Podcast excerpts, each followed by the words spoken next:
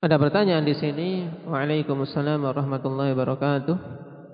Apakah benar bahwa surat Al-Alaq menunjukkan bahwanya bahwa Nabi Muhammad sallallahu alaihi wasallam belajar membaca dan menulis? Karena di dalamnya ada kata Iqra. Sebagai dalil bahwa Nabi Muhammad sallallahu alaihi wasallam belajar membaca.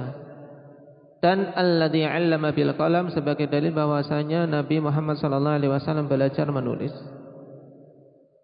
Barakallahu fiikum. Memang banyak sebagian akhwat para pentafsir yang tidak mendasarkan tafsirnya pada bimbingan salaf dan asar-asar yang datang dari para salaf mereka ingin memalingkan makna ummi kepada makna selain yang datang dari para salaf dan dengan tujuan untuk membela Nabi Shallallahu Alaihi Wasallam dari apa? Celaan orang-orang kafir, orang-orang Barat. Mengatakan Nabi kalian tidak bisa baca tulis, padahal zaman sekarang baca tulis itu orang yang tidak bisa baca tulis orang bodoh, orang buta huruf mereka. Sehingga dengan logika ini oh berarti masa Nabi tidak bisa baca tulis. Padahal jelas sekali Allah Subhanahu wa taala telah tegaskan an-nabiyil ummi Naam. Seorang nabi yang ummi. Dan makna ummi ya kawan. Saya makna ummi nisbah kepada um, nisbah kepada ibu. Kenapa? Kalau antum perhatikan kitab-kitab lughah, kemudian tafsir, naam. Seperti apa? Tafsir Ibnu Jarir, kemudian Ibnu Katsir, juga para ulama-ulama lughah seperti Ibnu Mangdur dalam Lisanul Arab dan yang lainnya akan menjelaskan kenapa nisbahnya kepada ummi. Makna al-ummi ini apa? Alladzi la yaktub na'am wa la yaqra'ul kitabah. Yaitu seorang yang tidak bisa apa? menulis dan tidak bisa membaca tulisan. Yang dimaksud ini membaca tulisan adapun membaca dengan hafalan ini mereka bisa. Bukan masuk dalam kategori ummi.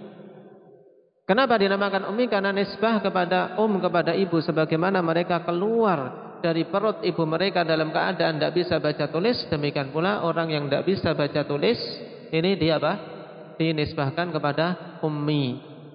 Maksudnya itu. Dan ini nah, di kalangan Arab dipahami. Demikian. Nah, makanya huwallazi ba'atha fil ummiyyin rasulan minhum al ummiyin yaitu apa? Alladzi la yaktubuna wa la yaqra'una al-kitabah. Mereka orang-orang yang tidak menulis dan tidak membaca tulisan.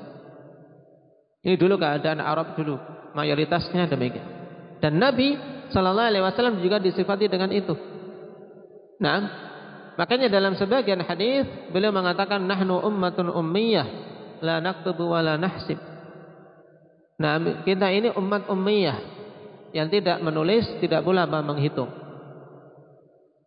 Dalam artian inilah makna ummi yang hak. Ini yang pertama yang harus kita pahami bahwasanya Nabi sallallahu alaihi wasallam adalah seorang yang Allah utus, orang nam yang dipilih dalam keadaan beliau memang tidak bisa bah, menulis dan membaca tulisan. Nah, ini makna yang sahih dari ayat. Dan itu bukan celaan bagi Nabi sallallahu alaihi wasallam. Karena padanya hikmah yang besar. Dalam keadaan demikian, eh, dalam keadaan beliau adalah seorang yang demikian untuk menunjukkan bahwa Al-Quran bukan hasil karya dia. Bagaimana seorang yang tidak bisa menulis kemudian apa mampu datang dengan membawa apa? Membawa kitab yang luar biasa yang orang-orang Arab yang pandai sastra, yang pandai menulis, pandai membuat syair, tidak mampu untuk mendatangkan yang semisal dengannya. Walaupun mereka semua bersatu. Ini hikmah terbesar. Nah, lalu kemudian bagaimana dengan makna surat Al-Alaq ini? Allah Subhanahu wa taala perintahkan di awal surat Ikhwanifillah Iqra, bacalah. Dan ini sangat jelas perintah ini bukan kemudian Nabi diajari untuk membaca tulisan. Kenapa? Karena yang diperintahkan adalah untuk membaca sebagaimana yang dibaca oleh Jibril menirukannya. Berarti membaca dengan apa? Dengan hafalan, bukan dengan apa? Membaca tulisan Jibril nuliskan untuk dibaca enggak. Karena dalam hadis yang diriwayatkan dari Aisyah radhiyallahu anha tentang badil wahyi awal penulisan wahyu, nah Jibril nah memerintahkan kepada Nabi dengan membacakan surat ini Iqra. Nabi mengatakan ma ana biqari. Aku tidak mampu membacanya. Aku tidak mampu membaca. Nah, kemudian diperintahkan lagi sampai tiga kali didekap sampai Nabi tersengal kemudian dilepas. Baru kemudian Jibril membaca Iqra bismi rabbikal ladzi khalaq khalaqal insana min 'alaq. Iqra wa rabbukal akram alladzi 'allama bil qalam. 'Allama al insana ma lam ya'lam. Baik. Jadi perintah Iqra ini tidak menunjukkan kalau Nabi sallallahu alaihi wasallam bisa membaca tulisan. Karena beliau ummi. Kemudian yang kedua pada 'allama bil qalam di sini konteksnya penjelasan tentang sifat Allah Subhanahu wa taala. Alladzi 'allama bil qalam. Bukan berarti nah, kemudian mencabut sifat ummiyah dari Nabi sallallahu alaihi wasallam setelah itu Nabi tidak diajari menulis dengan pena tidak. Tapi ini sifat Allah secara umum dan dorongan kepada apa? umat ini untuk apa? Untuk belajar menulis. Adapun Nabi memang apa? Diberi kekhususan itu. Diberi apa? Kekhususan kondisi beliau karena padanya hikmah yang besar. Dan pada sebagian hadis Allah Subhanahu wa taala tunjukkan untuk beliau mampu apa? Mampu untuk menulis ikhwanillah sebagai bentuk mukjizat. Nah, dalam keadaan beliau seorang yang ummi tapi pada kondisi tertentu beliau apa? Diberi kemampuan untuk menulis dan benar. Tapi ini kita imani. Kita imani sebagai bentuk mukjizat Nabi sallallahu alaihi wasallam. Bukan berarti kemudian beliau keluar dari apa? Sifat ummi. Nah.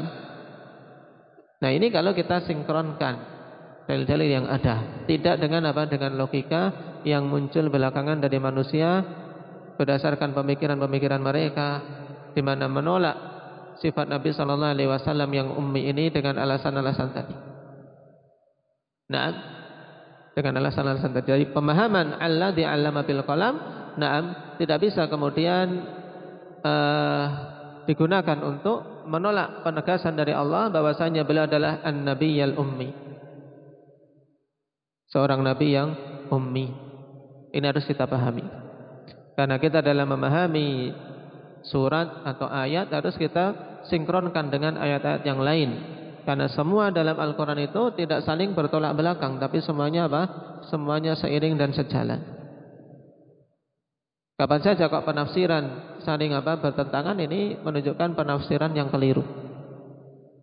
Nah, jadi demikian tentang surat tersebut. Jadi tidak ada petunjuk atau tidak ada pendalilan bahwasanya Nabi Shallallahu Alaihi Wasallam seorang yang keluar dari sifat ummiyah. Beliau seorang nabi yang ummi yang tidak bisa menulis dan tidak membaca tulisan. Tapi bukan berarti itu kekurangan, bahkan itu merupakan bentuk naam mukjizat yang Allah Subhanahu wa taala berikan di mana seorang yang demikian keadaannya datang membawa kitab yang sangat agung. Nas'alullah azza wa jal lima yuhibbuhu wa yardahu walhamdulillahi rabbil alamin. Subhanakallahumma